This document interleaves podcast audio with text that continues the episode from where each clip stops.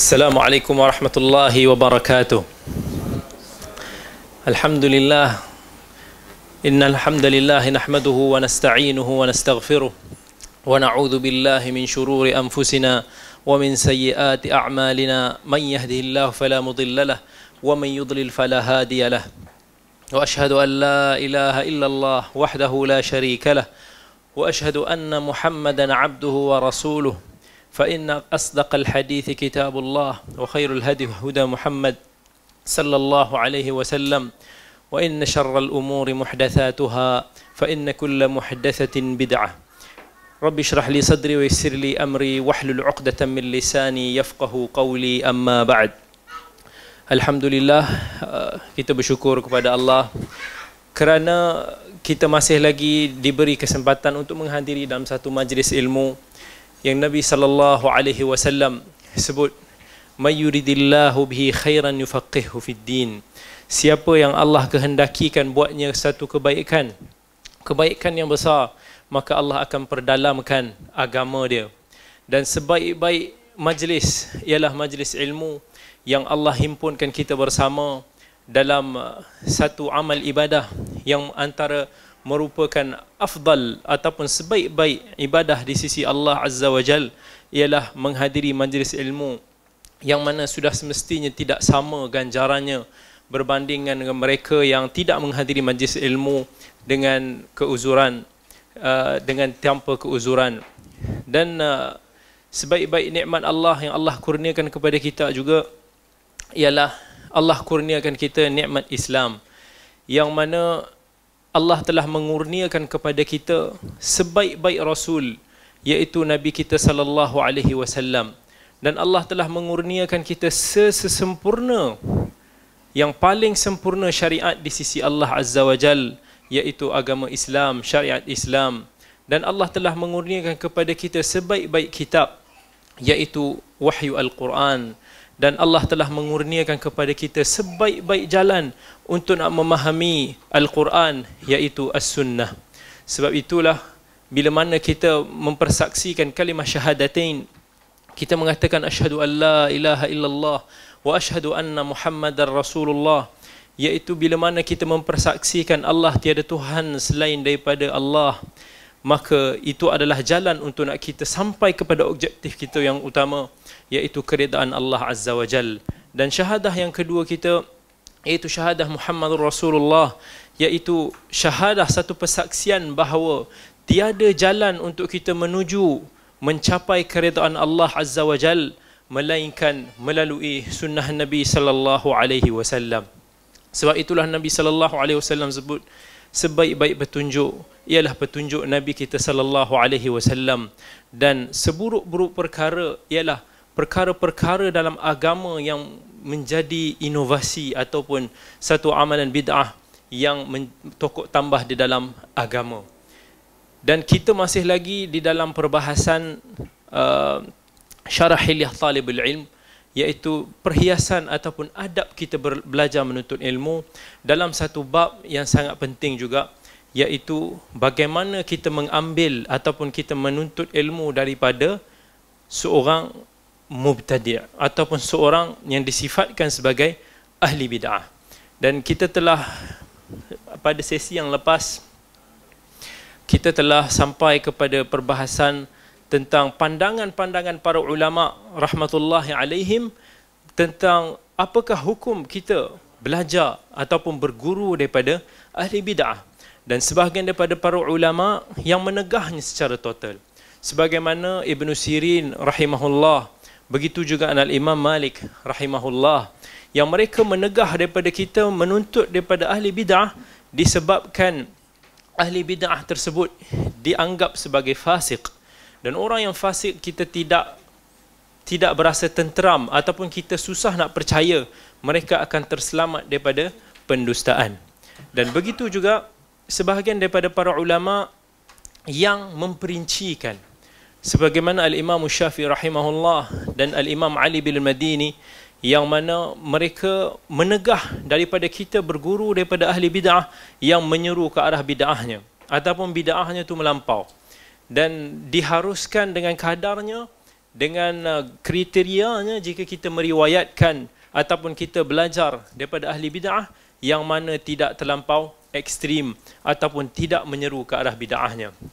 Kerana itu Al-Imam Ali bin Madini bila ditanya tentang bagaimana beliau meriwayatkan hadis-hadis daripada perawi-perawi yang disifatkan mempunyai ciri-ciri bid'ah, maka Al-Imam Ali bin Madini menyebut kalaulah aku menimbang, meninggalkan perawi-perawi daripada Basrah kerana bid'ah mereka begitu juga kalau aku meninggalkan perawi-perawi daripada Kufah kerana tasyayyu' mereka maka la dhahab al hadis nescaya akan hilang banyaknya hadis-hadis Nabi sallallahu alaihi wasallam. Dan sebahagian daripada para ulama memperincikan jika per, uh, dari sudut bid'ah tersebut. Adakah bid'ah tersebut? Dia ada banyak jenis ada yang sampai ke tahap yang mengkufurkan Allah Azza wa Jal. Ada yang sampai tak sampai ke tahap sedemikian. Maka sebahagian para ulama bila mana perawi tersebut uh, guru tersebut mempunyai ciri-ciri akidah yang berbahaya seperti hulu daripada kalang rafidah yang ekstrim maka mereka riwayat mereka ini ditolak dan uh, hari ini kita telah sampai ke satu muka surat berapa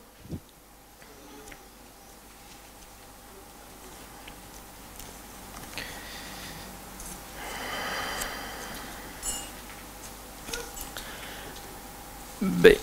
Hari ini kita sampai ke muka surat 123. Uh, masih lagi kita menyambung perbahasan hukum kita belajar daripada ahli bid'ah yang kita harapkan moga hari ini kita dapat habiskan bab ini. Falyatafaddal al-fadil Aiman al-Muqri. Bismillah. Dari Malik rahimahullah, beliau berkata, ilmu tidak diambil dari empat orang. Orang jahil yang berterus terang akan kejahilannya meskipun ia banyak meriwayatkan hadis ahli bid'ah yang menyeru pada hawa nafsu orang yang berdusta saat berbicara dengan manusia meskipun ia tidak tertuduh dusta saat meriwayatkan hadis. Dan dari orang saleh ahli ibadah dan ahli keutamaan jika ia tidak bisa menjaga apa yang dikatakannya.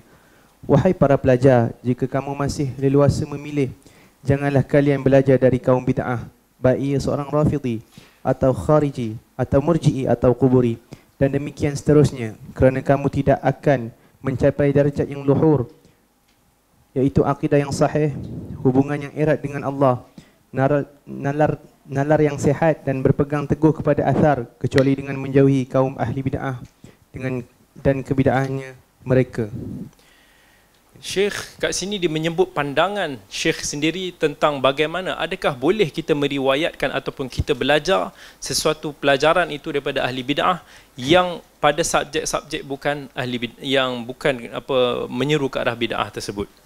Yang mula-mula Syekh menyebut tentang pesanan Al-Imam Malik rahimahullah iaitu first kali jangan kita belajar daripada seorang guru yang mana disebut kat sini dahlah bodoh dan dia menyuruh lagi ke arah kebodohannya. Seumpamanya, dahlah bila mana dia duk menyampaikan kuliah di kaki temberang, ditambah lagi dengan sikapnya yang suka maki hamun, suka mencarut ke, suka memfitnah ke, yang lebih menampakkan kestupidan dia, maka kat sini, Syekh menegah daripada kita berguru dengan guru tersebut. Dan yang keduanya, Syekh menyebut bahawa Imam Malik menegah juga kita daripada belajar daripada ahli bid'ah yang menyeru ke arah bid'ahnya. Dahlah dia selalu katakan buat apa-apa amalan yang yang tak betul di sisi agama. Kemudian dia menyeru lagi orang ramai buat disebabkan kemungkinan amalan tersebut memberi keuntungan kepada dia. Dia menjaja agama. Dahlah dia dibuat contohnya uh, menjual telur islamik. Telur ayam islamik umpama dan dia menyuruh orang untuk nak beli telur dia. Sebab telur tu nampak macam dia dah kata dia dah jumpy dia dah itu dah ini dah ini. Sedangkan telur ni tak ada kaitan dengan dengan benda-benda tersebut. Dan dia menyeru lagi orang ramai untuk beli telur tersebut sebab benda tersebut menguntungkan dia. Maka jangan kita berguru dengan orang-orang macam ni. Dan Imam Malik rahimahullah juga menyebut jangan kita berguru dengan orang yang suka berdusta. dia masa dia bercakap berbual dengan kita pun dia suka temberang dia suka temberang sama ada secara bergurau ataupun uh, memang dia seorang yang suka memungkiri janjinya ataupun berdusta dalam percakapannya maka jangan kita berguru dengan dia kerana kita tak jamin orang seperti ini ada sekelumit iman yang boleh menjamin dia daripada mendustai agama Allah dan yang ketiga juga Imam Malik menegah kita Imam Malik bagi tahu pada kita jangan kita tertipu dengan penampilan orang saleh. Tetapi bila mana dia bercakap dia langsung tak peduli halal dan haram. Dia pakai cakap dia pakai belasah je. Dan ini yang kebanyakan daripada kita biasanya uh, susah nak nampak sebab kita nampak oh masya-Allah penampilan dia penampilan ulama. Kita tengok misalnya uh, jubah dia panjang. Kita tengok misalnya janggut dia panjang. Kita tengok misalnya zerban dia besar. Saya takkan orang yang macam ni. Orang macam ni sanggup menipu. Ataupun orang macam ni boleh tersilap. Orang macam ni tak reti. Maka Imam Malik suruh kita berhati-hati. Dan Syekh Bakar kemudian yang menyambung. So, pandangan Syekh Bakar. Sebagai contoh dia kata kat sini jangan kita mengambil ilmu daripada Rafidhi dan pada zaman kita ni Rafidhi ni adalah satu jenis bid'ah yang ekstrim yang definitely kita tak boleh lah untuk nak belajar daripada mereka dan kemudian Syekh menyebut kita jangan belajar daripada khariji. Daripada orang yang mempunyai akidah-akidah khawarij. Dan begitu juga orang-orang yang murji, orang-orang yang mempunyai akidah irja.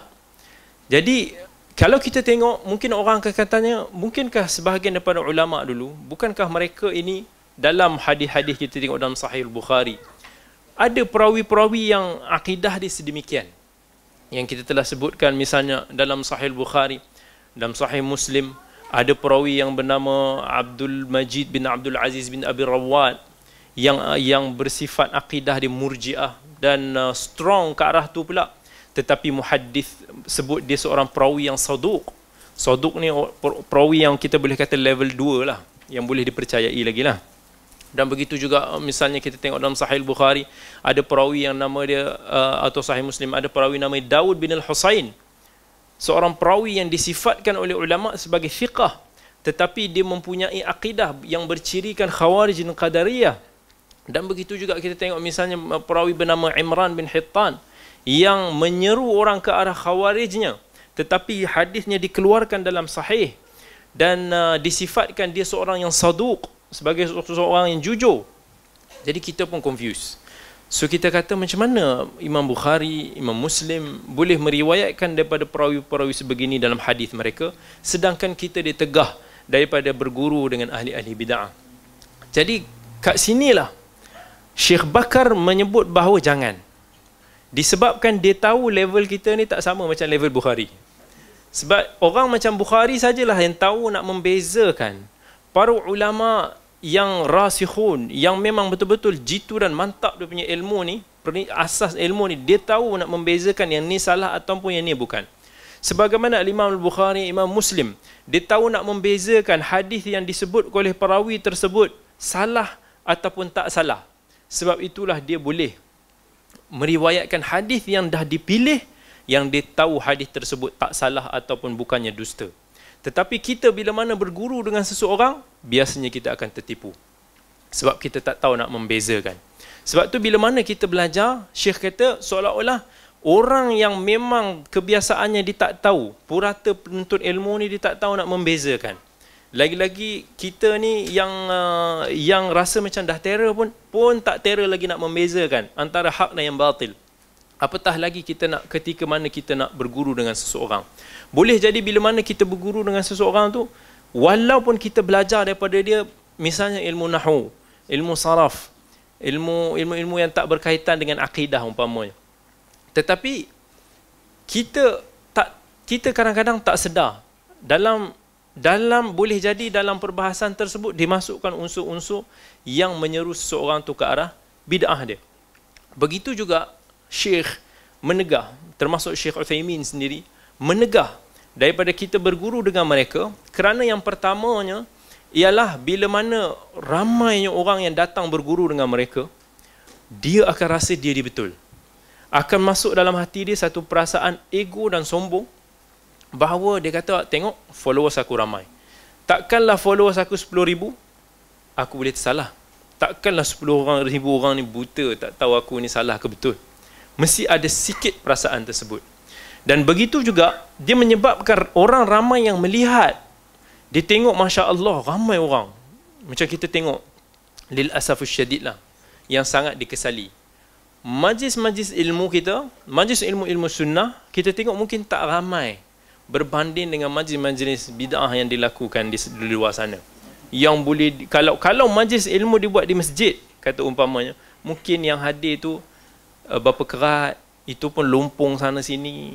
Kebanyakan orang Melayu ni bila start je uh, bismillahirrahmanirrahim semua cari dinding. Tu orang panggil lah.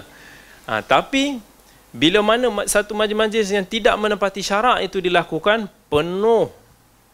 Subhanallah. Tu orang kata masya-Allah hebatnya syaitan ni.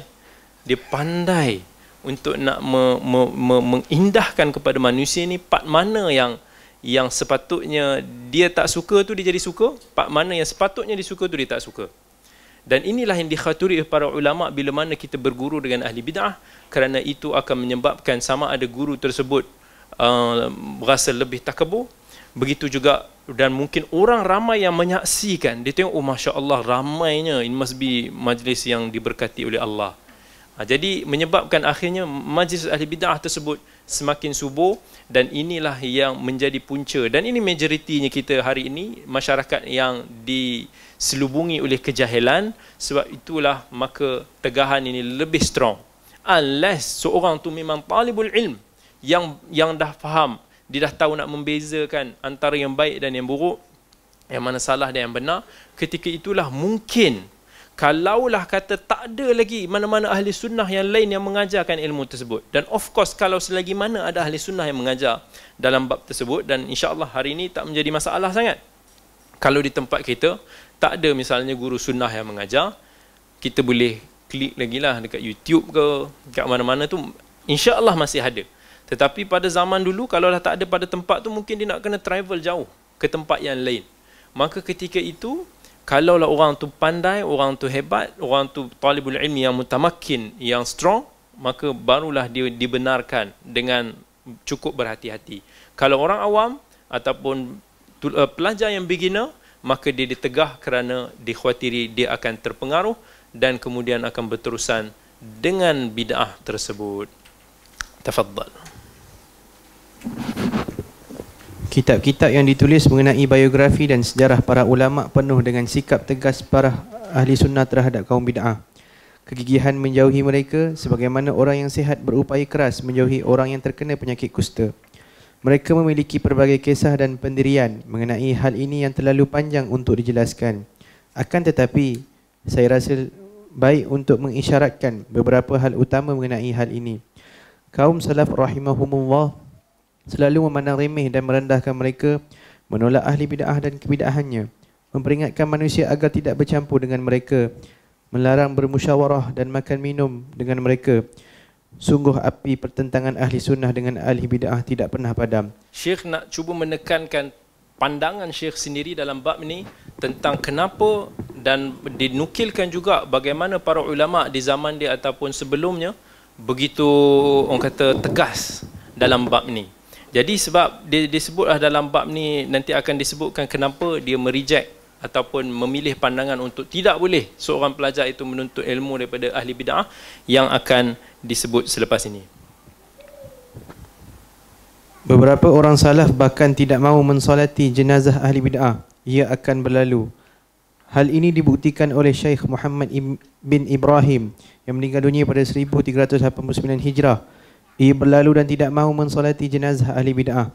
Bahkan beberapa orang salaf melarang manusia untuk solat di belakang mereka. Melarang mencerita kebid'ahan mereka kerana hati terlalu lemah dan syubhat sangat kuat menyambar. Yang pertama, dia bagi tahu tentang ada sebahagian pendirian sebahagian para ulama yang sampaikan enggan untuk nak solat ataupun semayang jenazah kepada oh, pemuka-pemuka ahli bid'ah di zaman dia.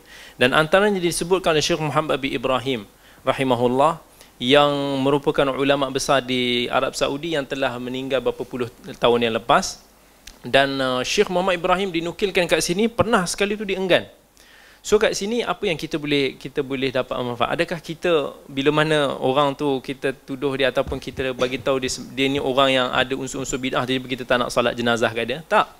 Selagi mana dia bergelar seorang mukmin, maka kat sini perlulah kita menghormati hak-hak dia. Yang Nabi sallallahu alaihi wasallam dah sebut dalam hadis riwayat Muslim, hadis Abi Hurairah, haqqul muslim 'alal muslim sit. Hak seorang muslim ke atas muslim saudara muslim yang lain tu ada enam. Dan yang pertamanya kalaulah dia kata idza laqitahu fasallim alaih. Kalaulah kamu berjumpa dengan kamu bagi salam kepada dia. Wa idza da'aka faajibhu. Kalaulah dia jemput kamu ke majlis dia maka hadir. Yang ketiganya antara apa yang ketiganya idza idza stansahaka fansahu kalaulah dia minta nasihat kepada kamu kamu nasihat kepada dia. Kalaulah dia kemudian dia kata idza shammat idza idza atisa fahamidallaha fasammithu kalaulah dia bersin kamu jawablah bagi dia ya, dia cakap alhamdulillah kamu cakap yarhamukallah. Kemudian kalau dia sakit wa idza marida fa'udhu. Kalau dia sakit maka ziarahlah dia. Dan wa idza mata fatbi'hu. Kalaulah dia mati maka ikutilah jenazah dia. Maka ini antara hak-hak Islam yang perlu kita jaga selagi mana dia bergelar seorang muslim. Dalam ha, dalam dalam hadis ni Nabi SAW kata selagi mana dia bergelar seorang muslim kalau dia mati kita kena salatkan jenazah dia. Tetapi bukankah pernah Nabi wasallam enggan menyembahyangkan jenazah sahabat dia yang mati dalam keadaan masih lagi berhutang. Jadi kat sini bukannya ni kita nak kata bahawa Syekh Muhammad bin Ibrahim kat sini tak salatkan jenazah ahli bidah tersebut kerana Syekh mengkafirkan dia. Umpamanya tak. Tetapi kat sini kita tengok dari sudut konteks dan suasana pada ketika itu. Iaitu pada ketika umat Islam, pada ketika sunnah itu kuat, maka tindakan ini barangkali akan menyedarkan kepada orang-orang yang mungkin terpengaruh dengan dakyah ataupun bid'ah tersebut akan sedar bahawa mungkin ini satu kesilapan mazhab mereka itu. Jadi kat situ kita tengok Nabi sallallahu alaihi wasallam walaupun baginda enggan menyembahyangkan jenazah sahabat dia mati dalam keadaan berhutang umpamanya ataupun yang mati dalam keadaan bunuh diri tapi disuruh sahabat yang lain solat jenazah. Dia kata semayangkan sahabat kamu tu.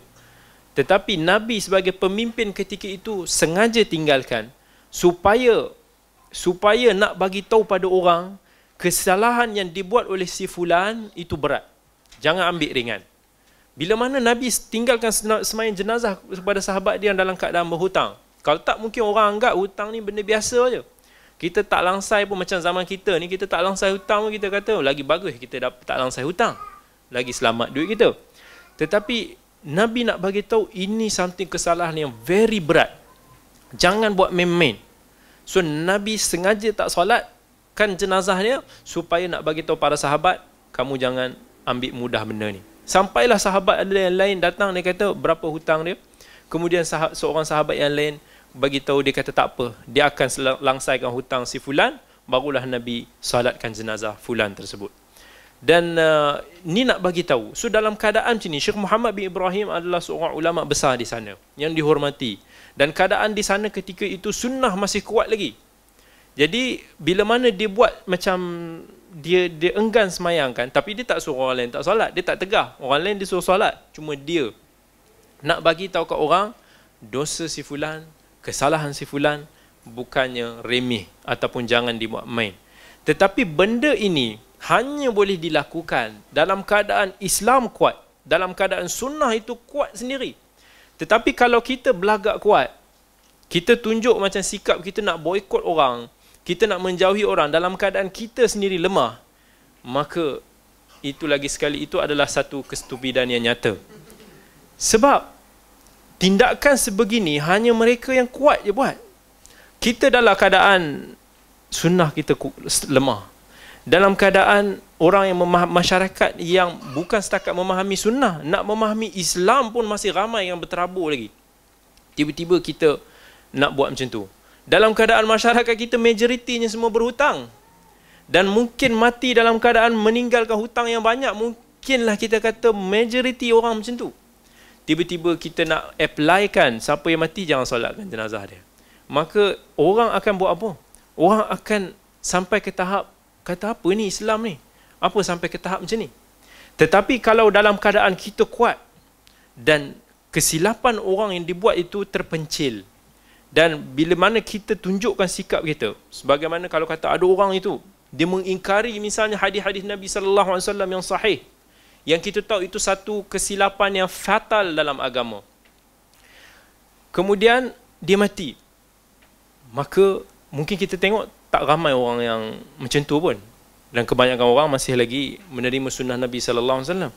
Tiba-tiba dia mati maka ramai orang enggan semaikan jenazah dia supaya ramai orang tahu kesalahan tersebut yang boleh menyebabkan kekufuran kepada Allah Azza wa Jal, kepada agama kita, ini adalah satu kesalahan besar yang semua orang jangan ambil mudah kerana ia bermain di antara kufur dan Islam. Dan uh, itulah yang dilakukan Syekh Muhammad Ibrahim untuk nak bagi tahu pada orang ramai. Fadhal. Sahal ibn Abdullah ibn Yunus At-Tusturi yang meninggal At-Tustari At-Tustari yang wafat pada tahun 283 Hijrah berpendapat bahawa tidak halal dimakan oleh ahli bid'ah meskipun dalam keadaan darurah kerana ia adalah seorang yang melampaui batas. Allah berfirman, barang siapa yang terpaksa tanpa melalui batas dan ahli bid'ah adalah seorang yang melampaui batas dengan kebid'ahannya. Sahal bin Abdullah At-Tustari adalah seorang salihin yang hidup pada zaman tu. Kat sini kita tengok Sahal bin Abdullah Sustari seolah-olah dia sangat strict. Kan? Dia bagi tahu dia kata orang yang ah, kira orang kata pemuka-pemuka bidah ni maka dia dilarang mengambil hukum untuk memakan bangkai ketika mana dalam keadaan terdesak sekalipun.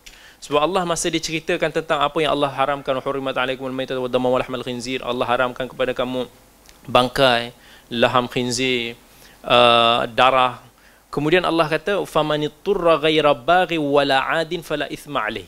Kalaulah seorang itu dalam keadaan darurat dan tidak ad, tidak melampaui batas, fala ithma alayh. Maka dia tidak berdosa untuk nak memakan perkara benar-benar haram tersebut dalam keadaan yang darurat. Maka kat sini Sahal Atustari kata orang yang melampaui batas ni termasuklah orang-orang ahli bid'ah yang hardcore-hardcore ni.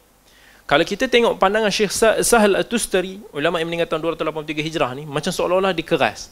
Tetapi kalaulah kita kenal Sahal bin Abdullah At-Tustari ni, dia dia punya di sebalik di sebalik sikap dia tu ada taman yang besar. Sahal At-Tustari seorang yang kita boleh umpamakan seorang jiran yang masya-Allah, seorang jiran yang super pada zaman dia. Sahal dia dia duduk rumah dia di tingkat bawah dan rumah jiran dia majusi. Bukan seorang muslim majusi. Duduk di tingkat atas. Dan majusi tersebut dia buat satu corong yang mana sampah-sampah dia dia, dia buang kat corong tersebut dia akan lalu dekat rumah Sahal Tustari mungkin dia tak sedar lah kot. Jadi dia buang hari-hari dia buang.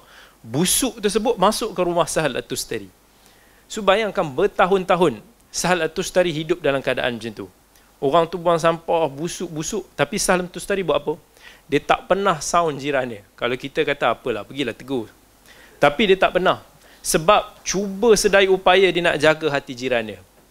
Dia tak nak bergaduh dengan jiran dia ataupun menyebabkan jiran dia kemudian keluar daripada rumah tersebut, tak. So, apa yang dia buat? Masa siang tu biarlah, busuk pun busuk lah. Masa malam hari ketika orang semua dah tidur, dia keluar, dia gali lubang, dia ambil sampah-sampah tersebut, benda-benda busuk tersebut, dia tanam senyap-senyap tanpa ada orang tahu. Supaya dia kata tak menyakiti hati jiran. Padahal jiran dia sakit hati dia. Sampailah satu ketika di dalam keadaan nazak, nak meninggal. Barulah dia panggil jiran tu datang ke rumah dia. Dia kata, wahai jiranku, dia kata, aku nak bagi tahu kat kamu sesuatu. Dia so dia kata aku ni dah tak lama dah nak mati dah. Tapi aku terpaksa bagi tahu pada kamu kalau tak kerana aku khuatir akan perkara ini aku tak bagi tahu pun kat kamu untuk nak jaga hati kamu. Dia kata apa dia? Selama ni sebenarnya kamu suka buang sampah daripada atas sampai ke bawah dan setiap malam aku tanam senyap-senyap kamu punya sampah supaya kamu tak terasa actually kamu dah sakiti hati aku. Tapi Aku bagi tahu ni sebab aku bimbang lepas aku mati ni. Takut orang yang pindah masuk rumah aku ni, jiran kamu yang baru ni mungkin tak tahan dengan sikap kamu. So aku bagi tahu ni supaya kamu berubah sebelum jiran baru masuk ke rumah ni supaya kamu tak sakiti dia. Mungkin dia bukan macam dia lah yang punya super penyabar. Jadi orang tu kata kenapa kamu tak bagi tahu? Dia kata sebab inilah Islam. Dia kata selama ini dia kata aku tak tahu Islam tu maksudnya begitu. Dia kata sebab Islam ni mengajar supaya dia menghormati hak-hak jiran itu ini dan tentang jiran. Yang kemudian akhirnya dia kata akhirnya dia kata hari ini aku mempersaksikan la ilaha illallah muhammadur rasulullah. Dia masuk Islam disebabkan akhlak sahal at-tustari. Seorang yang kita rasa mungkin dia dikerah dalam bab ni tetapi sebenarnya hakikatnya seorang ulama seorang salihin yang telah mempamerkan ciri-ciri akhlak Islam yang mulia fadhal Mereka mengusir ahli bid'ah dari majlis-majlis mereka sebagaimana dalam kisah Imam Malik rahimahullah beserta orang yang bertanya bagaimana cara Allah beristiwa. Di dalamnya terdapat jawaban beliau yang termasyhur. Aku kira engkau adalah pengikut bid'ah. Maka ia pun diusir dari majlisnya. Banyak sekali kisah-kisah kaum salaf yang mengusir dan menjauhkan diri dari kaum bid'ah untuk menghindari keburukan mereka, mengekang penyebaran bid'ah mereka dan melemahkan jiwa mereka sehingga tidak leluasa menyebarkan bid'ahnya. Selain itu, bergaulnya sunni dengan bid'ah, yakni ahli bid'ah seorang memberikan penyucian, tazkiyah dalam mata kaum awam. Kata awam berasal dari kata umya, buta, yang secara umum perjalanannya ditentukan orang yang menuntunnya. Kabar-kabar seperti ini kita lihat dalam kitab-kitab mustalah, adab mencari ilmu dan hukum hukum jarah wa ta'dil. Kemudian yang ketiga ialah tentang bab disebutkan kisah-kisah para ulama antara yang yang kisah ulama yang menghalau, mengusir murid dia ataupun orang yang datang untuk nak buat kacau daripada ahli bid'ah lah. Misalnya dibawa daripada kisah Al-Imam Malik rahimahullah. Yang mana ketika itu orang masuk tanya dia kata bila mana lalu dekat tentang ha, tentang istiwa Allah beristiwa. So orang kadang-kadang orang ni kata macam mana Allah beristiwa? Jadi Imam Malik bila da, pada zaman tu is, is uh, soalan tersebut is quite uh, rude lah sebab pada zaman ulama ramai ahli sunnah ramai. So akhirnya Imam Malik bila tahu orang ni soalan ni mungkin dia tahu orang tu soalan dia provokasi. Bukan soalan dia nak nak bertanya atas dasar ilmu tetapi kita tahu macam sekarang kadang ada orang suka tanya soalan provokasi sengaja untuk nak nak nak mengenakan guru tu sebut ke ataupun macam-macam lah. Jadi bila mana sebut pasal istiwa dia kata macam mana istiwa tu? Jadi Imam Malik dia kata aku tengok kamu ni ah, kamu ni ahli bidah. Get up. Soalan macam itulah. Sebab dia kata mula dia kata istiwa benda yang maklum. Semua orang tahu maksud dia. Tetapi kaifiyah istiwa tersebut majhul kita tak tahu macam mana macam mana Allah beristiwa itu. Dan benda ini tak pernah ditanya oleh para sahabat dulu. Was-su'alu anhu bid'ah. Dan para sahabat sendiri orang yang paling faham tentang Al-Quran, yang paling fasih, paling hebat alim dalam bahasa Arab sekalipun. Tak pernah bertanya akan hal ini, tiba-tiba kamu nak tanya. Aku tengok kamu ni tak lain tak bukan ialah ahli bid'ah, so get lost. Diusir orang tersebut keluar. Sebab dalam bab ini ialah bab yang kalau kita nak tahu kadang-kadang orang ni terlampau menggunakan akal dia sampai ke tahap yang dikhawatiri berbahaya kepada akidah kita sendiri. Sebab akal ini dia patut ada batas. Sama macam kalau kita nak bina rumah umpamanya. Kalau saya bagi tahu kat sini kita kata okey, saya dah buat rumah. Kita tahu okey. Maksudnya saya buat rumah baru. Tetapi saya tak bagi tahu perincian rumah tu macam mana. So mungkin yang ni tak boleh nak pakai sebut oh maksudnya rumah dia ni dia mesti buat daripada marble. Qila khilaf pula kata tak tak tak dia buat daripada kayu. Ataupun ini kata dia buat daripada tiles, lain-lain. Semua orang pakai cakap dalam benda yang dia tak ketahui. Padahal kita buat rumah itu semua orang tahu macam mana buat rumah tu. Tapi kalau tak dia bagi tahu macam mana, so kita jangan jangan sampai macam mereka-reka something yang ghaibi yang di luar akal dan kudrat kita untuk nak berfikir. Jangan kita reka oh mesti dia ni buat rumah besar kan sebab dia ni kaya. Uh, punya assume assume benda-benda macam tu. Padahal tak semestinya.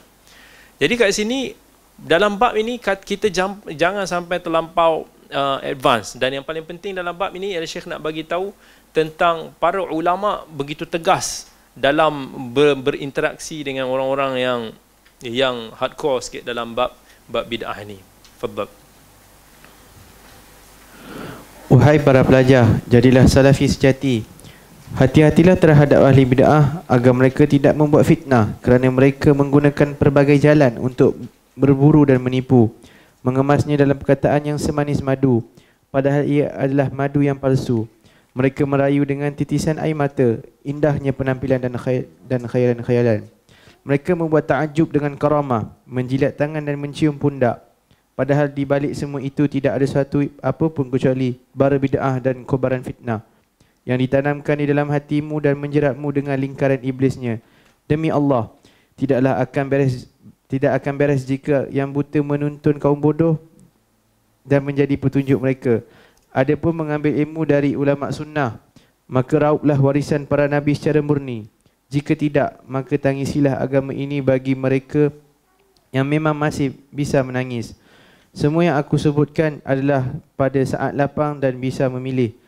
Adapun jika kamu terikat dengan aturan lembaga pendidikan pemerintah dan kamu tidak punya pilihan lain, maka hati-hatilah.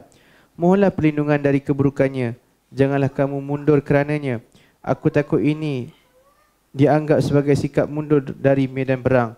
Tugasmu adalah berlaku selektif, menerima ilmu darinya, berjaga-jaga dari keburukannya dan menyingkap tirai kedoknya keduk. Syekh berpesan kat sini jadilah salafi sejati. Maksudnya kita ikut petunjuk para salaf rahimahullah. Bukan maksudnya kita buka kelab salafi keluar ke orang daripada bukan salafi kita kata kita pemegang cok mohon salafi. Bukan.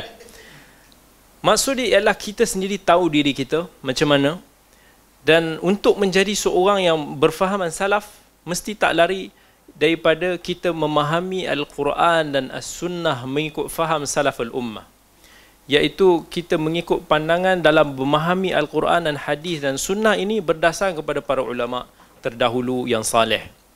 Bukan bermaksud kat sini kat sini ramai orang dikata sampai ke oh macam tu ni dia ni jumut lah ikut zaman dulu je. Kalau zaman dulu naik naik naik unta kita kena naik unta. Tak. Ini bukan yang dimaksudkan kat situ. Tapi yang dimaksud kita macam mana kita memahami Al-Quran dan As-Sunnah. Kemudian orang kita kata eh pak-pak lebay ni ingat dia orang bijak je ke? So dia, dia tuduhkan macam tu Sampai ke tahap memeremehkan, menolak tafsiran atau menolak ilmu-ilmu para ulama yang telah digariskan Kita kata kat dia Kalaulah dia mampu menghafal hadis ke Menghafal Al-Quran Sebanyak mana yang para ulama salaf tu dulu hafal Tak apalah kalau dia nak kutuk pun. Ini Quran pun tak hafal Hadis pun tak hafal. Tiba-tiba nak merendahkan para ulama jasa para ulama yang telah menyumbang besar kepada agama Allah ini.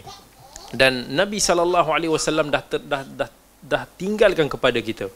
Yang Nabi sebut dalam hadis Irbad bin Sariyah riwayat Ahmad taraktukum 'ala al-bayda lailuha kanahariha la yazighu anha ba'di illa halik Nabi kata aku tinggalkan kepada kamu satu petunjuk yang jelas terang benderang putihnya sampaikan malam dia pun nampak macam siang. Sebab Nabi nak kata clear lah apa yang Nabi SAW tinggalkan. Dan tak ada orang yang menyimpang daripada petunjuk aku ni melainkan orang yang halik, orang yang musnah. So Nabi kata وَمَنْ يَعِشْ مِنْكُمْ فَسَيَرَ اخْتِلَافًا كَثِيرًا Kalaulah kamu mampu hidup selepas ini, selepas daripada zaman Nabi SAW, kamu akan menyaksikan perpecahan yang berlaku sangat dahsyat, banyak. Bahkan dalam hadis riwayat yang lain, menyebut Nabi kata umat kita ni akan berpecah kepada 73 firqah 73 kumpulan puak. Berselisihnya tahap yang dahsyat. Sampaikan para sahabat bila tanya bila dengar macam tu dia kata so apa yang kita nak buat ya Rasulullah? Nabi kata kalaulah kamu menyaksikan pada zaman tersebut maka peganglah tamassak berpeganglah alaikum bisunnati wa sunnatil khulafa ar-rasyidin al-mahdiyyin min ba'di berpeganglah kepada sunnah aku dan sunnah para khulafa ar-rasyidun selepas daripada aku. Tamassaku biha. Nabi kata peganglah sunnah aku tersebut wa'addu 'alaiha bin nawajid. Gigitlah dengan gigi-gigi kamu ni. Sebab Nabi tahu bila mana orang tu nak berpegang kepada sunnah Nabi SAW, orang akan tarik. Orang akan tak orang tak akan izinkan, akan macam-macam ujian. yang akan cuba memisahkan kita daripada sunnah Nabi sallallahu alaihi wasallam. So Nabi kata kalau orang tersebut nak tarik sekalipun gigit jangan lepas. Maksudnya jangan kamu malu. Jangan kamu rasa sunnah Nabi SAW ni kolut. Jangan kamu rasa sunnah Nabi SAW ni macam tak sesuai oleh zaman ini. Sampaikan kamu akhirnya melepaskan ke, uh, sunnah tersebut berlalu jauh daripada kamu. Dan kemudian Nabi bagi tahu lagi dalam hadis Ibnu Umar, wa khairul qurun, sebaik-baik kurun ialah qarni, iaitu kurun yang Nabi dan para sahabat baginda hidup. Secara general, Nabi nak kata orang yang paling faham agama ini pada zaman-zaman Nabi dan para sahabat dia. Thumma alladhina yalunahum thumma alladhina yalunahum. Kemudian ialah mereka yang seterusnya, generasi yang seterusnya dan generasi yang seterusnya. Dari segi general kita boleh faham Nabi nak bagi tahu generasi yang paling memahami agama Allah ini adalah generasi Nabi dan para sahabat. Sahabat yang menyaksikan Nabi sendiri, yang berjuang bersama dengan Nabi, susah dan senang bersama dengan Nabi, yang menyaksikan wahyu tersebut diturunkan. Sudah tentulah ini adalah generasi yang paling faham dalam agama. Sebab itulah kalau kita tidak melihat satu-satu amalan itu dilakukan oleh para sahabat radhiyallahu anhum ajma'in, jangan kita buat dalam agama tersebut. Walaupun kita rasa benda tu baik dalam bab-bab ibadat ini. Tetapi kalaulah terutama dalam bab akidah umpamanya. Kerana bab fiqah ni kan kena luas. Tetapi bab akidah ni kita berpegang dengan akidah sahabat radhiyallahu anhum ajma'in. Dan kemudian selepas daripada mereka ini generasi tabi'in. Iaitu mereka yang berjumpa dengan tabi'un rahimahullah secara general. Walaupun ada pada kalangan pada zaman tersebut mereka yang menyimpang tetapi secara umumnya ramai para ulama yang hidup pada zaman tersebut. Kemudian nabi kata selepas daripada mereka generasi tabi' tabi'in yang mana kemudian kita menyaksikan daripada generasi zaman ke zaman pemahaman ilmu Islam dan praktikal amalan ilmu Islam ni makin lama makin lemah. Sampailah ke zaman sekarang tak akan siapa berani mengaku zaman kita ini secara general lebih baik daripada generasi tabi'in ke daripada generasi sahabat.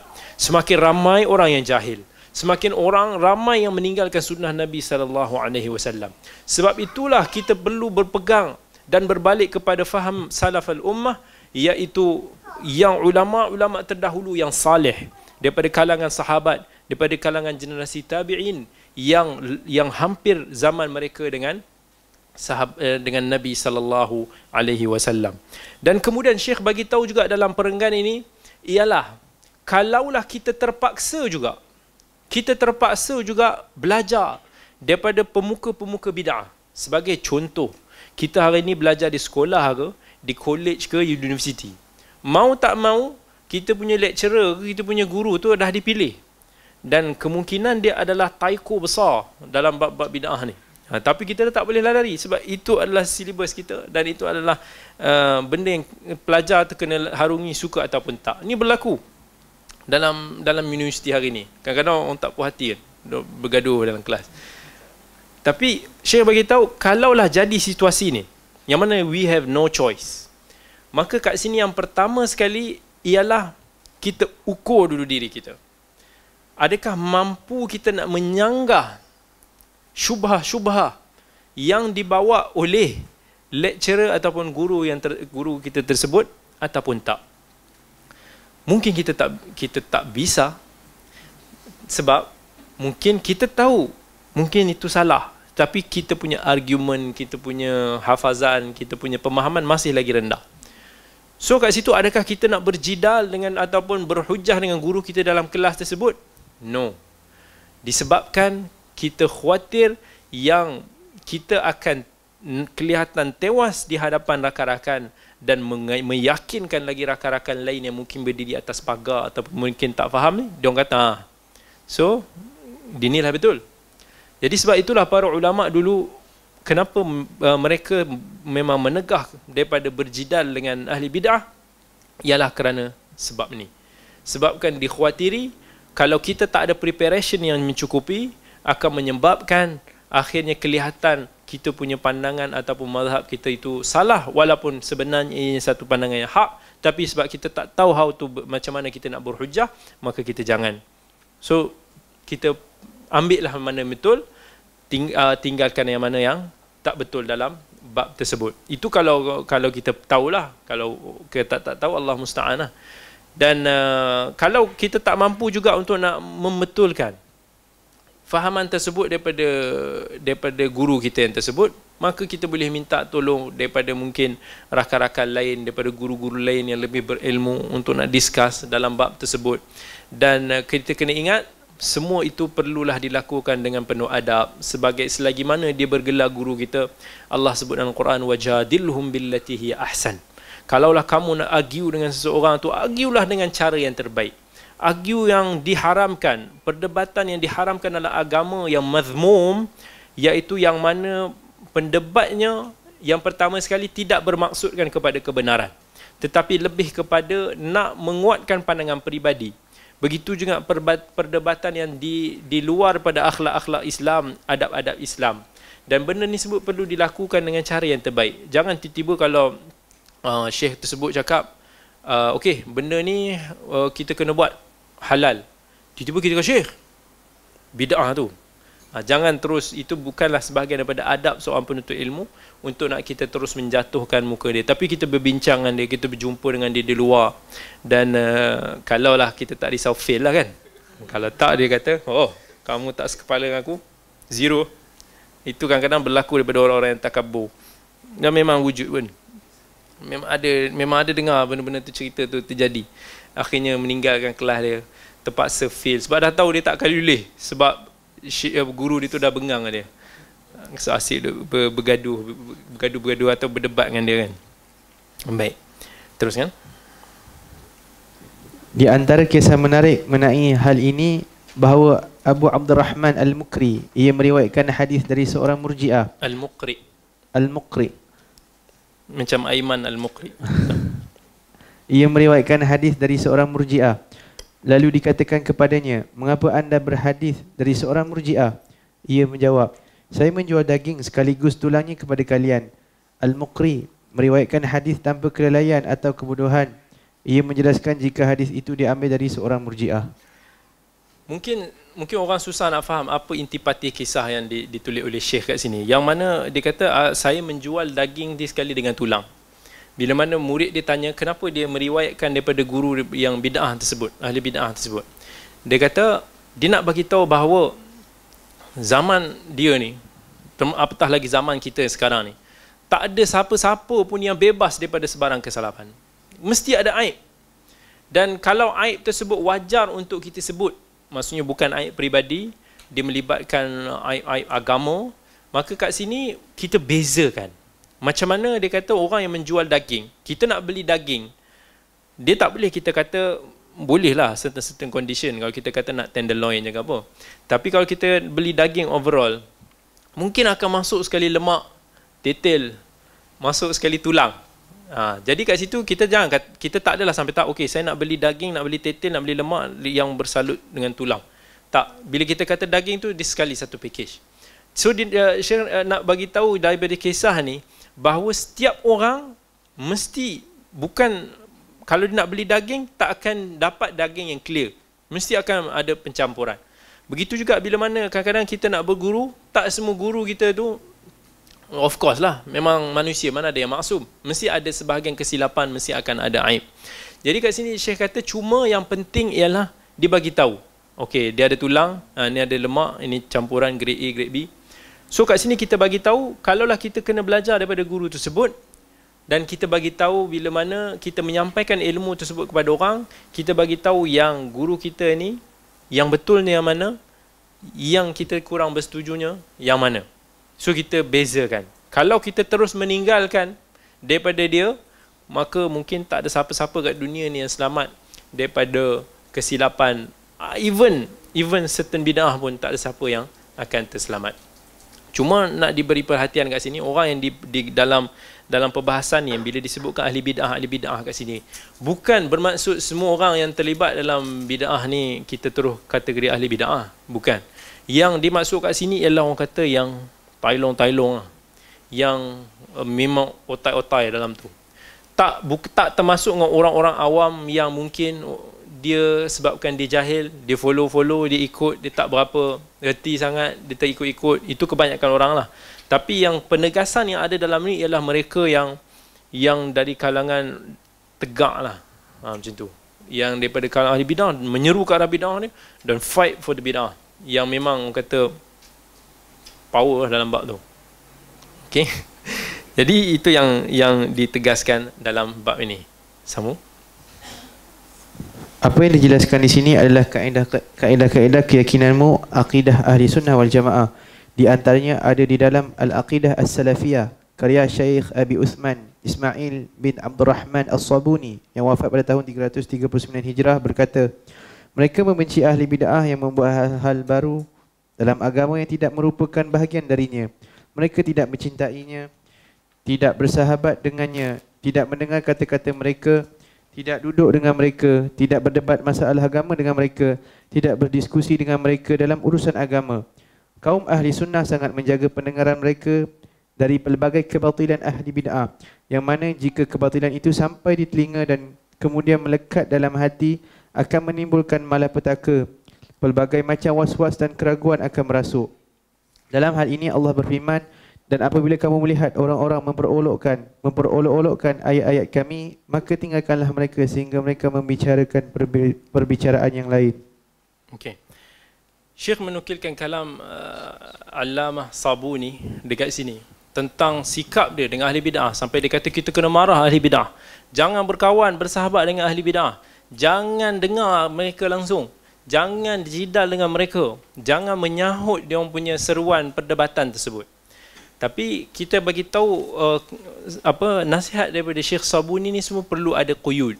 Perlu ada spesifik ataupun perlu kita spesifikkanlah condition dia. Sebab tak semua orang yang terlibat dalam bid'ah ni kita kena macam ni lah.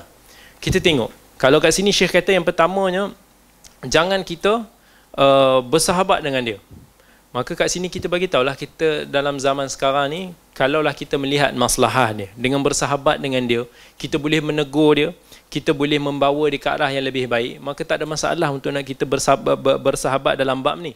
Begitu juga kita tak semestinya kena marah kepada ahli bid'ah ni pada setiap perkara, tapi apa yang kita marah ialah marah kepada maksiat yang dilakukan. Marah kepada bid'ah yang dilakukan tersebut.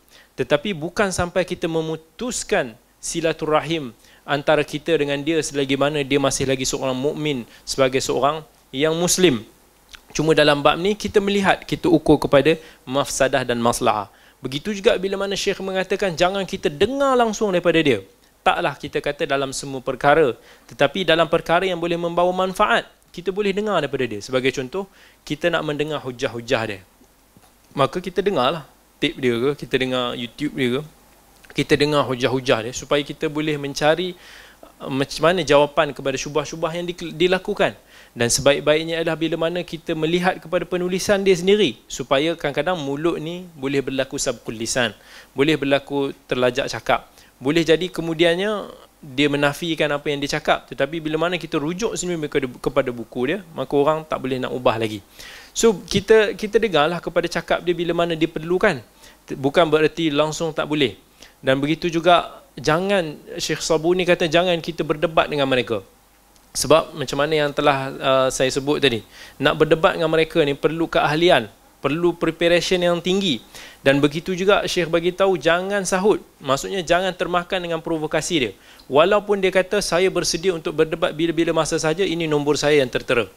Uh, orang kata memang sentiasa mengajak orang untuk berdebat, nampak macam berani. Tapi jangan kita termakan dengan provokasi tersebut melainkan mereka yang ahlinya dalam bidang tersebut. Kerana dikhawatiri bahawa benda tersebut boleh menyemarakkan lagi kesilapan orang tersebut. Tak semestinya bila mana kita berdiam diri, bila mana kita tak menjawab satu-satu soalan tu kita kalah. Tetapi kerana kita melihat kerana melihat masalah kat situ tak perlu untuk kita jawab, maka kita jangan jawab. Sebab tu Imam Syafi'i rahimahullah disebut qalu sakatta wa qad khusimta qultu lahum innal jawaba li babi syarri miftahu wa fihi aidan li sawnil 'ird islahu ama tara al usda tukhsha wa hiya samitah wal kalbu yukhsa la amri wa huwa nabbah. Imam Syafi'i bagi tahu tak semestinya kalau dia orang kata kamu diam ni kamu dah kalah.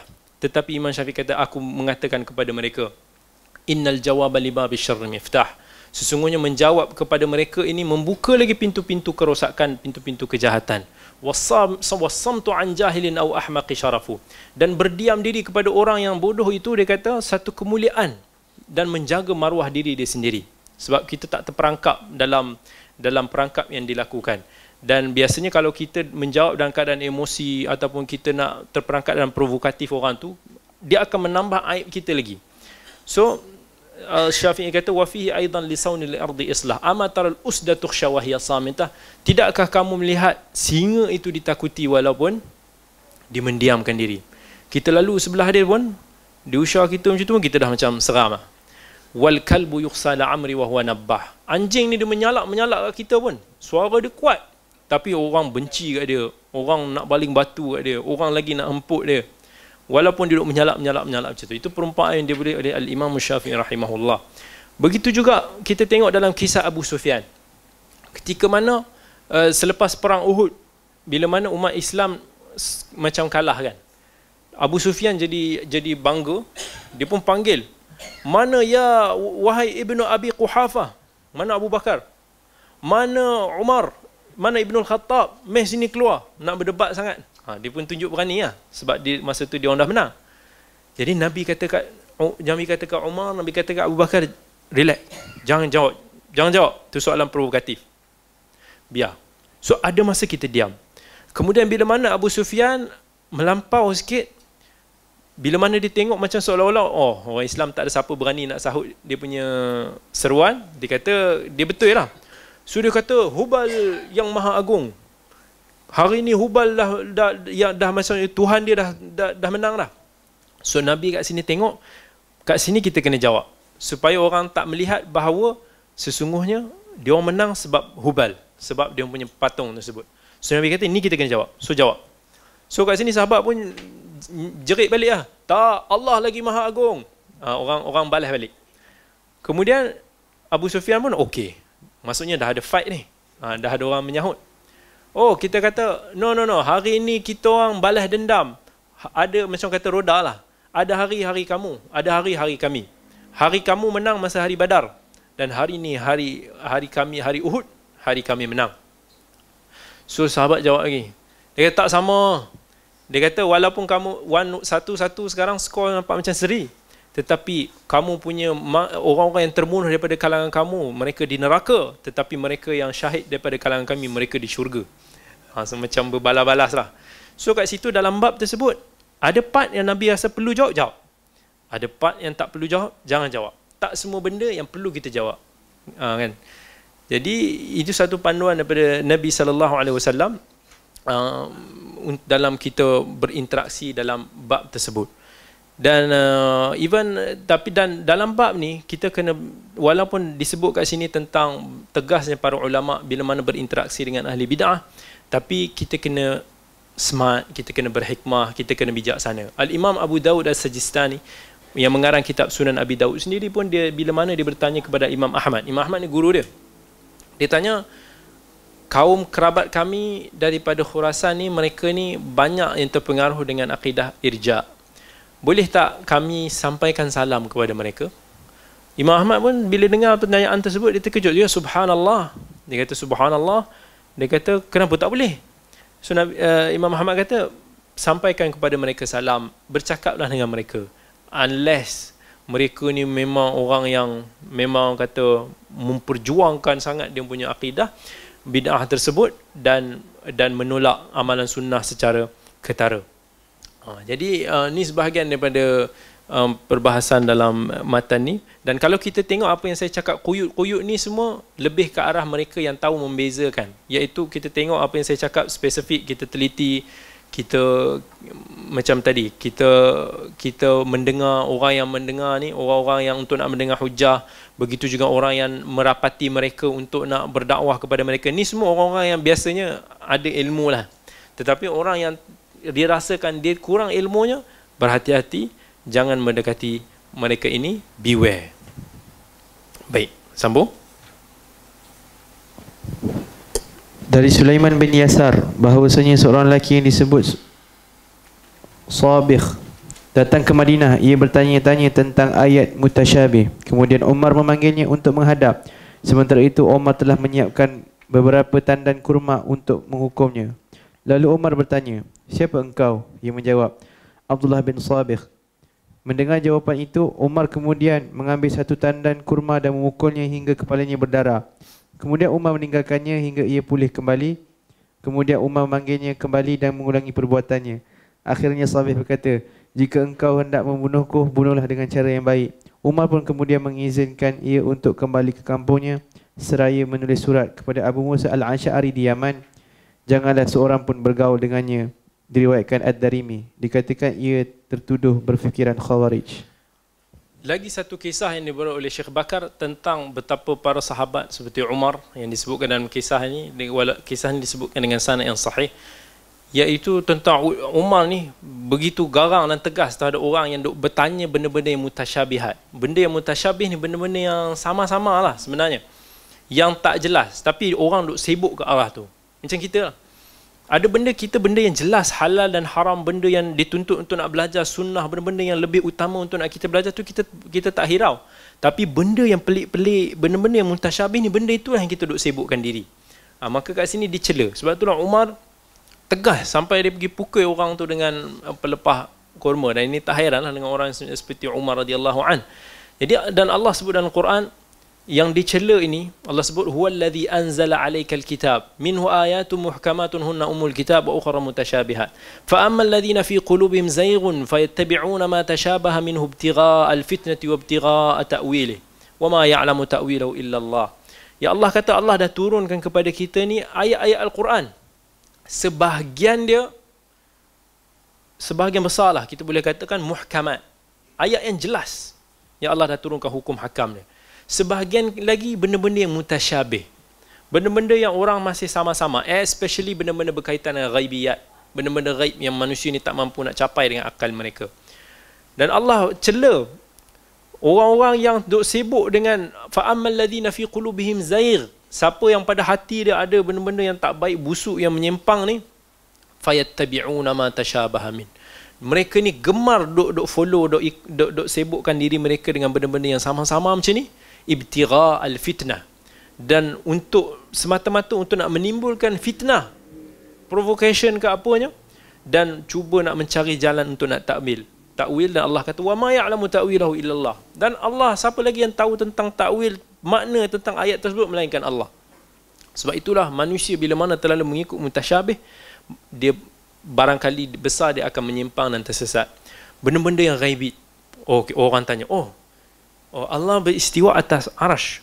So maksudnya arash tu ciptaan Allah lah. Oh okey. Kalau macam tu, Allah ciptakan arash, yes. So maksudnya benda tu ada kemudian. So sebelum Allah cipta arash, Allah istiwa kat mana? benda-benda macam tu yang yang dikeluarkan. Oh, kemudian sampai timbul pemikiran yang lebih berbahaya. Okey, Allah ni very powerful, ya. Boleh tak Allah yang boleh cipta apa sahaja ni ciptakan Tuhan yang lain seumpama dengan dia? Ha, sampai ke arah macam tu pemikiran yang berbahaya. Allah ni kalau dia berkuasa nak buat sesuatu, kenapa Allah tak membentuk diri sebab dalam bentuk human dalam bentuk manusia macam dalam cerita-cerita Hollywood yang duk buat cerita apa tu yang konon-konon Tuhan tu turun dalam bentuk manusia tak silap saya adalah Morgan Freeman yang jadi dia punya dibuat dia punya ni jadi bahaya sebab pemikiran manusia yang terlampau nak melangkaui apa yang Allah tak bagi tahu kat kita so umat Islam akidah ahli sunnah apa yang Allah tak bagi tahu jangan kita duk dan kita duk sibuk-sibuk. Itulah kalau kita nak tahu benda pelik-pelik ni selalunya tak bertepatan dengan sunnah. Kalau kita nak tahu secara general rule, akidah yang sahih tentang petunjuk sunnah yang sahih, sama ada akidah tu tak melampau pelik yang yang yang kita tahu biasanya keluar daripada sunnah yang disebutkan oleh Nabi SAW daripada Quran sendiri. Begitu juga dalam amalan. Amalan tersebut tak macam pelik dan ekstrim So kat situlah kira kalau kita tengok benda tu macam pelik luar biasa aja. Something wrong. Itu secara secara general. Maka uh, kat sini saya nak bagi tahu Umar sangat tegas dalam bab ni sampai dia duk pukul orang tu dengan pelepah kurma. Sampai orang tu dah elok balik main sini balik, pak lagi dia pukul. Bagi dia sedar sikit. Itu dalam keadaan zaman Umar yang mana Umar sahabat masih ramai kuat dan strong kalau kita buat macam tu kita kena pelempang balik Okey, sambung. Imam Nawawi rahimahullah 676 Hijrah berkata dalam kitabnya Al-Azkar dalam bab berlepas diri dari ahli bid'ah dan maksiat. Ia menyebutkan hadis Abu Musa Al-Asy'ari bahawasanya Rasulullah sallallahu alaihi wasallam berlepas diri dari as-sadiqah, al-hadiqah dan asyaqqah muttafaq alaih. Hmm.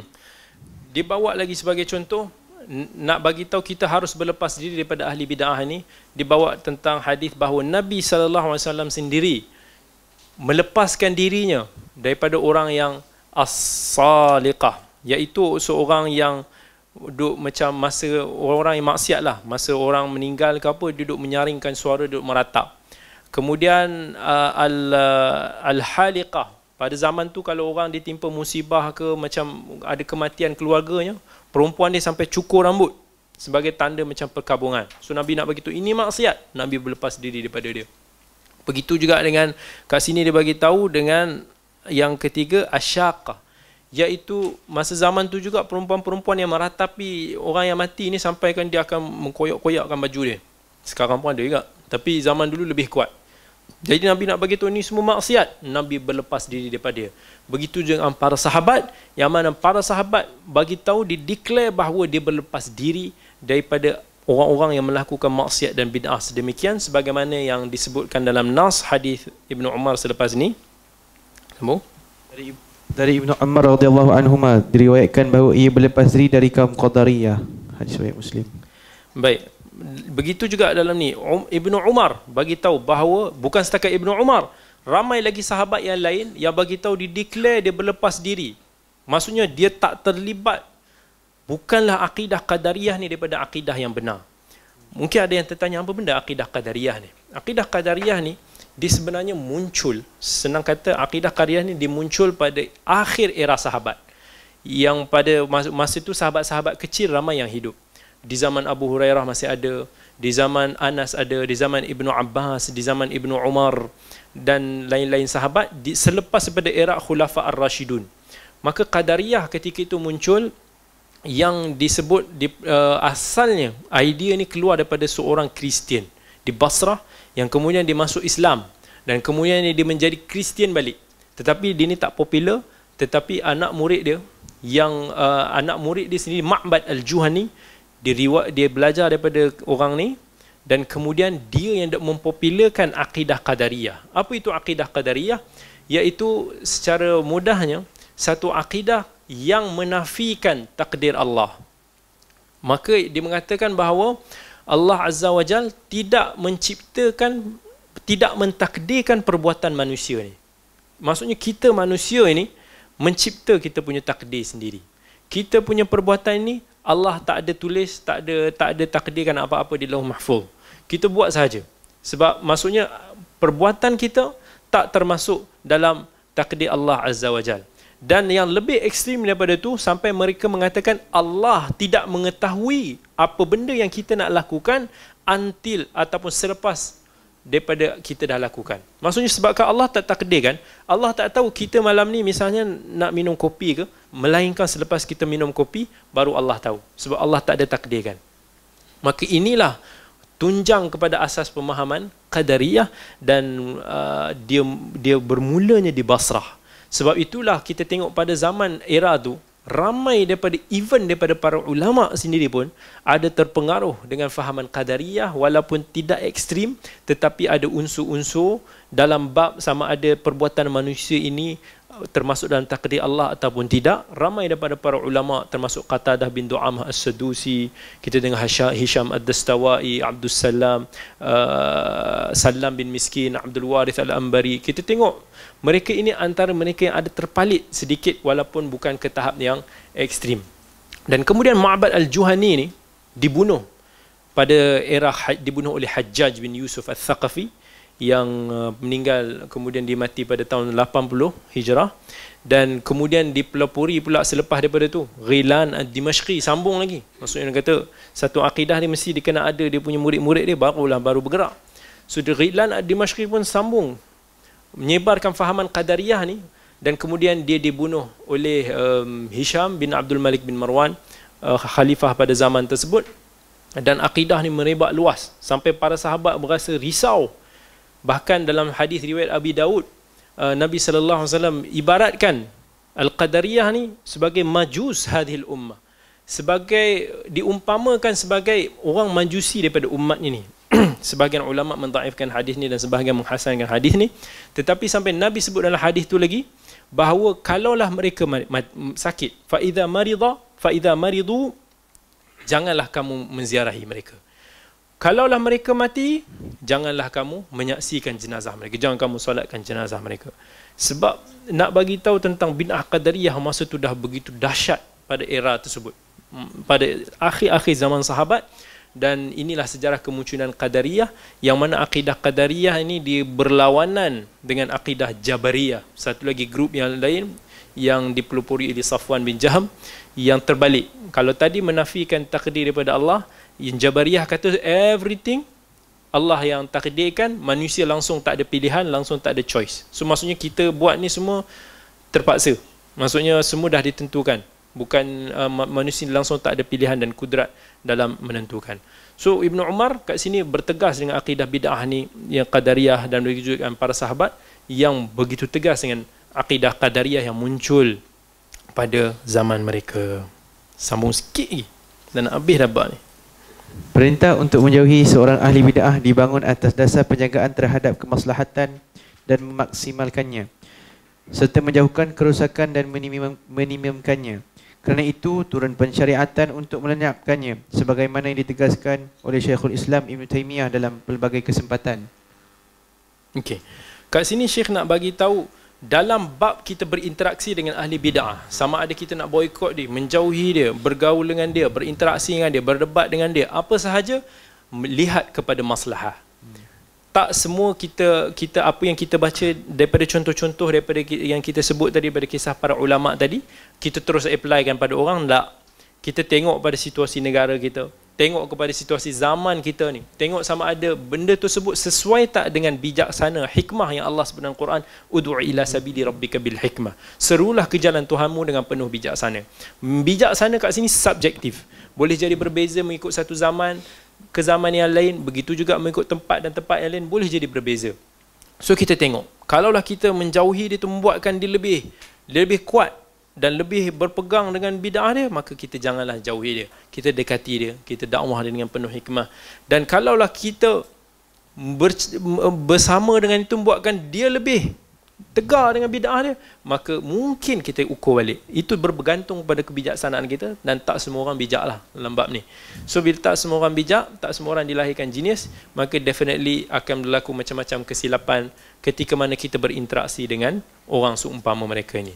Sambung jika semakin jika semakin besar kebidahannya maka carilah orang yang boleh membantumu dengan ilmu hancurkanlah ahli bid'ah dengan argumentasi yang kuat hmm nak bagi tahu kat sini kalaulah orang tu makin tailong dia punya bidah dia makin makin makin dahsyat dia punya dia dia up nak dengan bidah-bidah dia makin kata-kata naik pangkat umpama eh. maka kat sini kita perlu me- mencari orang yang boleh berargue dengan dia berdiskusi dengan dia tetapi tak semua orang sesuai untuk nak berdiskusi tak semua orang alim pandai berdebat. Tak semua pendebat alim. Sebab debat ni satu skill. Dia satu skill yang sebenarnya perlu ada bagi pihak kita sekalipun orang yang mahir dalam berdebat. Kalau orang debat ni, dia kena tahu macam mana nak psycho orang tu. Macam mana dia nak putarkan sikit. Dia nak bermain-main dengan ayat. Macam mana nak track orang tu. Benda ni semua skill yang perlu ditrain, yang perlu dipelajari. Bukan sebabkan kita ada ilmu, kita boleh terus berdebat sebab kadang-kadang orang tu berilmu tapi dia tak ada kemahiran bercakap tak ada kemahiran nak menyampaikan apa yang ada pada dia ataupun nak bagi orang tu terkesan dengan apa yang dia cakap mungkin dia tak ada skill tu sebab itulah oh, diwujudkan misalnya tempat training perdebatan macam mana kelas orang public speaking sebab nak mengasah skill-skill tersebut. Macam mana tak semua orang yang hebat bercakap dia terror menulis. Tak semua orang yang terror menulis hebat bercakap. Tapi nikmat Allah iaitu kalau Allah boleh bagi semua tu dia hebat lah tapi benda ni jarang berlaku. Sebab tu kalau macam kami dulu kalau belajar dengan uh, syekh-syekh kami di kat sana dekat kelas kalau dia bercakap ya Allah macam dengar tu kita memang macam nak tertidur slow slow, slow je cakap tapi bila kita baca kitab-kitab dia Masya Allah dahsyat mutqin kata orang yang power dari segi ilmiah dia tapi ada juga orang yang bila mana kita uh, kita tengok orang tu terror bercakap. Tapi bila tang menulis fail sikit. Ha, tulis pun jadi porak peranda, jadi macam tak betul dia punya ni. Tapi bab bercakap masya-Allah hebat. Tetapi nikmat Allah kalau Allah bagi both yang yang yang boleh dimenguasai semua bidang. So kat sini nak bagi tahu begitu juga dengan pendebat sepatutnya daripada golongan sunnah kita pun perlu ada difokuskan perlu ada pusat untuk nak ajar kepada kita bagaimana kita nak berhujah atau bagaimana kita nak berhadapan dengan syubhat-syubhat orang-orang yang memusuhi dakwah kita. Sebagaimana kalau kita tengok macam Dr. Zakir Naik punya punya course. Di train dia punya murid-murid dia tu dengan penuh disiplin hanya semua semata-mata nak menjawab syubah-syubah orang yang anti kepada Islam. Baik daripada kalangan etis, baik daripada kalangan Kristian, baik daripada kalangan Yahudi, Hindu dan sebagainya, ditrain memang khas untuk nak jawab syubah tu. Sebab tu kalau kita tengok dia punya pelapis-pelapis some video yang kita tengok dekat dakwah corner ke apa benda tu kan. Memang well trained. Dia dah tahu kalau orang ni tanya apa nak jawab apa. Orang ni tanya apa nak jawab apa. Kalau kita ditanya bab tu, mungkin kita pun fail nak jawab benda-benda etis tanya soalan-soalan yang melampau yang kita pun tak tahu kadang-kadang kita tak tahu jawapannya sama ulama dah jawab kalau dia kata kalau Allah super powerful kenapa Allah ciptakan bumi ini dalam masa 6 hari hmm. Kita pun ikut ikut Allah nak cipta 6 hari. Itu je kita boleh jawab. Jawapan tak meyakinkan. Tapi mereka tahu macam mana nak menjawab. So sebab itulah begitu juga dengan kita. Perlu ada skill tu. Nak menjawab tapi malangnya kita tak ramai orang-orang yang fokuskan ke arah menjawab syubhat-syubhat. Orang yang memang ditrain untuk nak berdiskusi. Orang yang ditrain untuk nak berdialog berdebat dengan orang-orang yang yang rajin menimbulkan syubhat maka kat sini perlulah kita susun balik kita organisekan balik. Moga-moga insya-Allah ada kebaikan untuk umat. Dan uh, mungkin ramai yang dah mengantuk. Uh, aku lu qauli hadha wa astaghfirullah alazim li wa lakum. Wassalamu alaikum warahmatullahi wabarakatuh.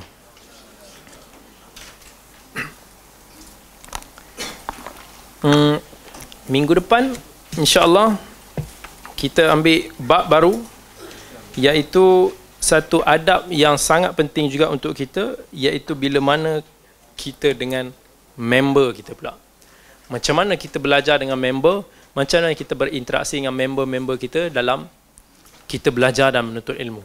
Yang sebelum ni macam mana kita interaksi dengan diri kita, second macam mana dengan guru kita, now macam mana kita dengan sahabat-sahabat kita.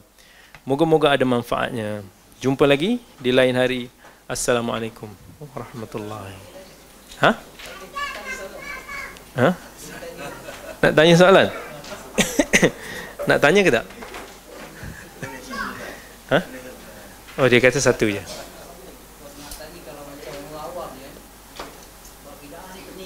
Hmm.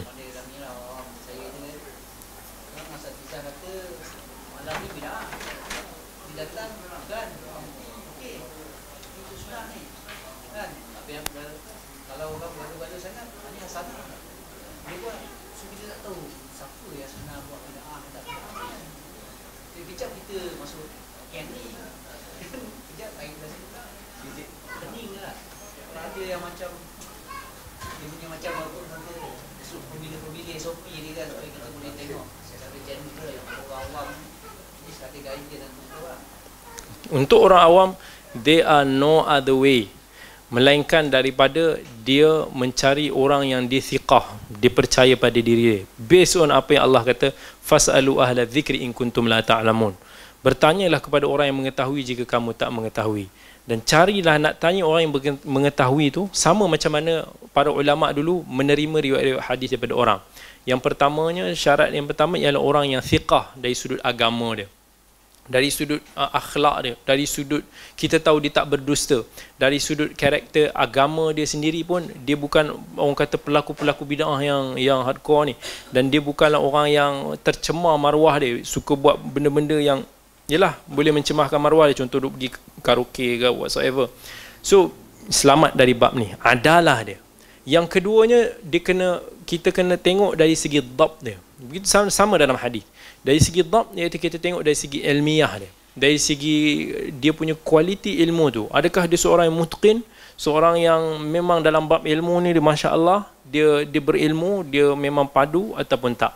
Jika kita mempunyai kita menjumpai dua ciri tersebut dalam seorang guru kita tu, maka dan kita boleh percaya dia.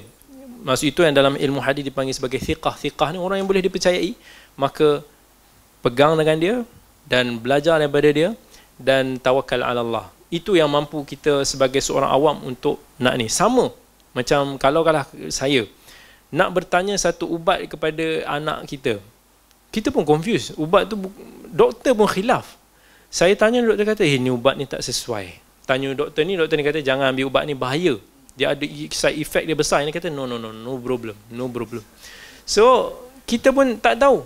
Tetapi apa yang kita boleh buat ialah kita bergantung kepada kita tengok doktor ni punya pengalaman, doktor ni punya testimoni daripada pasien-pasien dia kata dia memang bagus, alhamdulillah dia bagus, pengalaman dia 20 30 tahun, dia memang dari sudut kepakaran dia semua orang iktiraf.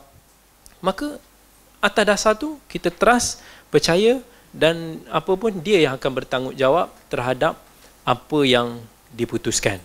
Kalau kita mati, dia bertanggungjawab. Ataupun disalah bagi ubat, dia akan didakwa kita tak didakwa. Begitu juga bila mana dalam bab tu kita tak ada ilmu maka mau tak mau kita bertaklid. Dan sebab itu itu adalah urusan orang yang tak mampu nak membezakan antara sesuatu perkara. Wallahu taala alam. Jumpa lagi. Sayonara